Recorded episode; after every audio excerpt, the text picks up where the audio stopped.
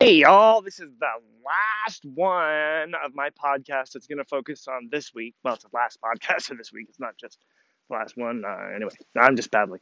Needless to say, this is the last podcast that's going to talk about using structured tools, at least this week, and I won't be sending out any more podcasts. So, um, just so you know, there's some thinking that's going behind this podcast because I know that many of you are struggling with certain information and trying to how to pursue um, mastery in our environment, especially since if some of you came from the overture model for uh, kindergartners through eighth graders, because in that model, it's about progress, just seeing you grow.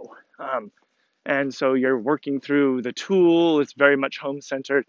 Um, but at the high school level, because of law and because we have to uh, give credits, things kind of shift. Um, they shift to a content teacher that has specific content knowledge, core knowledge about certain topics. And so that's what your teachers did for the last several months is kind of boil down a credit to a specific set of learning that you need to have to be successful in, in life. And the challenge for you is to try and figure out how that works, um, how to n- apply um, your learning. So even if you're using a specific structured tool or a curriculum, you might call use that use that word. Um, many times that's about what we call discrete. Um, that means specific knowledge that you can put a box around. This is the right answer. What we're looking for and what we're trying to press you for is to look at that discrete bit of knowledge that you've learned and try and figure out, understand why it matters to your life.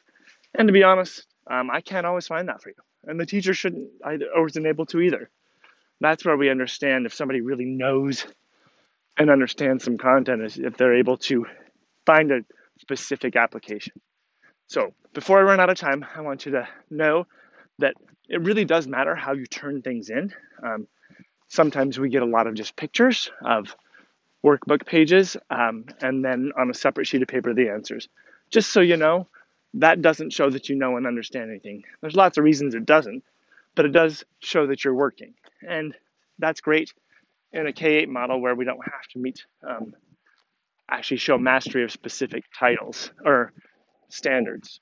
Because at the high school level, if you're in a traditional high school, you have to sit in 60 hours of content and receive a certain grade. In our school, we have taken off the specific time because we believe some of you can learn certain content very fast, some of you can learn it very need a little bit extra time in certain areas, and you're a better manager of that than we are. So, what we ask you to do is show that you have mastery of those specific contents.